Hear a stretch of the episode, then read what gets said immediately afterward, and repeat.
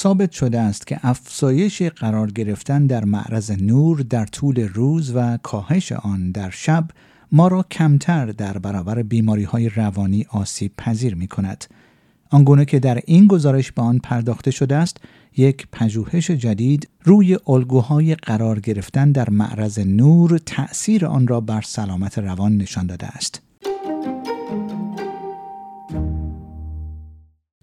نور بر سلامت روان ما تاثیر می‌گذارد. یک پژوهش جدید توسط مؤسسه سلامت مغز و روان دانشگاه مونش در ملبورن نشان داده است که قرار گرفتن در معرض نور مصنوعی در شب خطر ابتلا به اختلالات روانپزشکی را در فرد افزایش می دهد.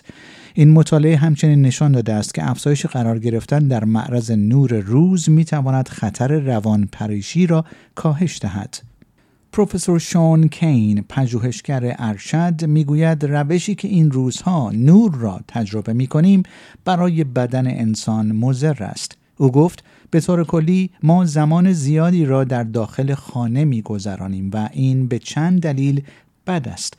یکی از آنها این است که قرارگیری ما در معرض نور در طول روز بسیار کمتر از چیزی است که باید باشد اما قرارگیری ما در معرض نور در شب نیز کاملا بالاست. همه ما در خانه های زندگی می کنیم که چراغ بالای سر روشن داریم و دستگاه های زیادی داریم که به آنها نگاه می کنیم In general, we we spend too much time indoors, and, and that's bad for a couple of reasons.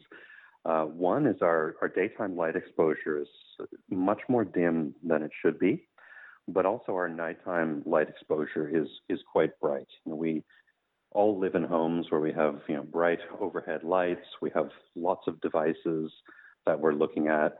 این مطالعه که بزرگترین مطالعه در مورد قرار گرفتن در معرض نور در جهان است، الگوهای قرار گرفتن در معرض نور فردی 87 هزار نفر را مورد بررسی قرار داده است.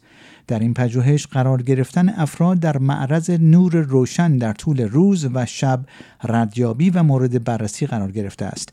محققان سپس این الگوها را با احتمال ابتلا به طیف گسترده ای از اختلالات روانپزشکی مرتبط کردند.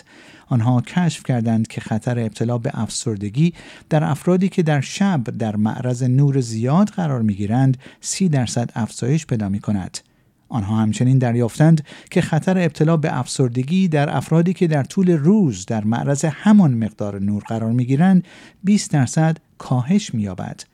نتایج ناشی از این الگوها در رفتارهای خودآزاری، روانپریشی، اختلال دو قطبی، اختلال استراب فراگیر و اختلال استرس پس از سانحه نیز مشاهده شده است. پروفسور کین می‌گوید که این یافته ها باید جدی گرفته شوند. What we can do is try to get brighter light in the day, get out more, get some sunlight through the eyes, uh, take the sunnies off, and at night try to be under light that's that's very dim. And warm light is better. So almost like candlelight is, is quite good. پروفسور کین می‌گوید که نور همچنین چرخه خواب را مختل می کند و باعث تکه تکه شدن خواب می شود. در همین حال بنیاد بهداشت خواب یا به زبان دیگر Sleep Health Foundation نیز می‌گوید رابطه بین سلامت روان و خواب دو طرفه است و نشان می‌دهد که آنها بر یکدیگر تاثیر می‌گذارند.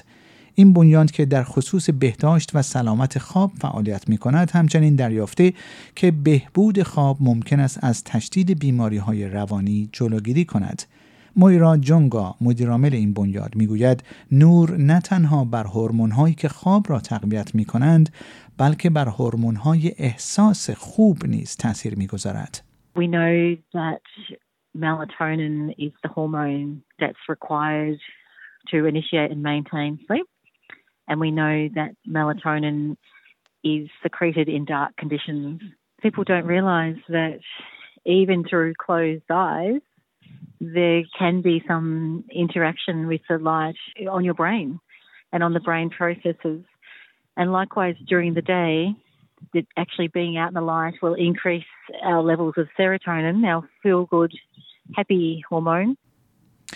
و این در است که پروفسور کین میگوید که مهم است که گام های ساده برای بهبود سلامت روان خود برداریم. There's a really simple message for people and that is to get bright light in the day as, as much as you can, have as much darkness at night as you can, uh, but also keep it regular.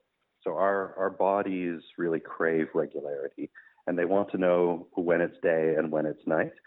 Uh, so by being aware of that, uh, we can have better behaviors that, that make us healthier in general, not just mental health, but our longevity and general health.